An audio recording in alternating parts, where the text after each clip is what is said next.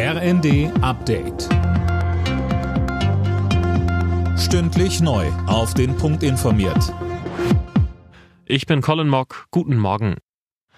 Der Dauerregen der letzten Tage sorgt in Teilen Deutschlands weiter für Hochwasser. Betroffen sind gleich mehrere Bundesländer. Cornelius Dräger berichtet. In Thüringen musste eine Ortschaft evakuiert werden, die komplett vom Wasser eingeschlossen wurde. Rund 400 Menschen können Weihnachten nicht zu Hause verbringen. Auch in Niedersachsen, Bremen, Sachsen, Sachsen-Anhalt und NRW treten weiter viele Flüsse über die Ufer, sorgen teils für überflutete Straßen und vollgelaufene Keller. Eine Sturmflutwarnung für die Nordseeküste wurde inzwischen wieder aufgehoben. Wegen einer Anschlagsdrohung ist der Bielefelder Hauptbahnhof am Nachmittag abgeriegelt und geräumt worden. Bei einer Durchsuchung sei aber nichts Verdächtiges gefunden worden, heißt es von der Polizei.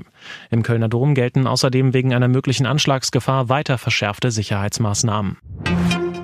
Psychische Krankheiten spielen bei Krankschreibungen in Deutschland eine immer größere Rolle. Im vergangenen Jahr waren Arbeitnehmer insgesamt 132 Millionen Tage wegen psychischer Probleme krankgeschrieben.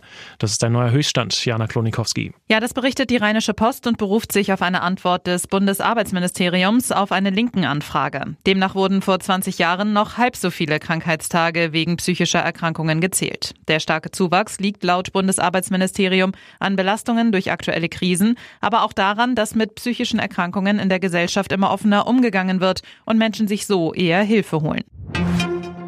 Papst Franziskus hat in seiner Weihnachtsbotschaft dazu aufgerufen, Kriege weltweit zu beenden. Er sprach konkret Syrien, die Ukraine sowie den Nahostkonflikt an. Franziskus rief dazu auf, die israelischen Geiseln freizulassen und mehr Hilfstransporte in den Gazastreifen zuzulassen. Anschließend spendete der Papst den traditionellen Segen Urbi et Orbi. Tausende Menschen waren zu der Weihnachtsansprache des Papstes auf den Petersplatz in Rom gekommen. Alle Nachrichten auf rnd.de